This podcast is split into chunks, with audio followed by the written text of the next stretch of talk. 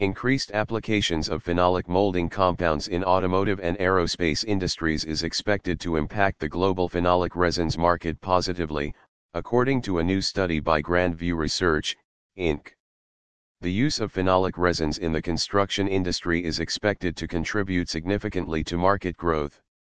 Volatility of crude oil is expected to hamper industry growth as it is a vital constituent in the production process. Environmental norms regarding formaldehyde emissions may pose a challenge to phenolic resins market growth, as considerable investments have to be made to comply with environmental emission standards.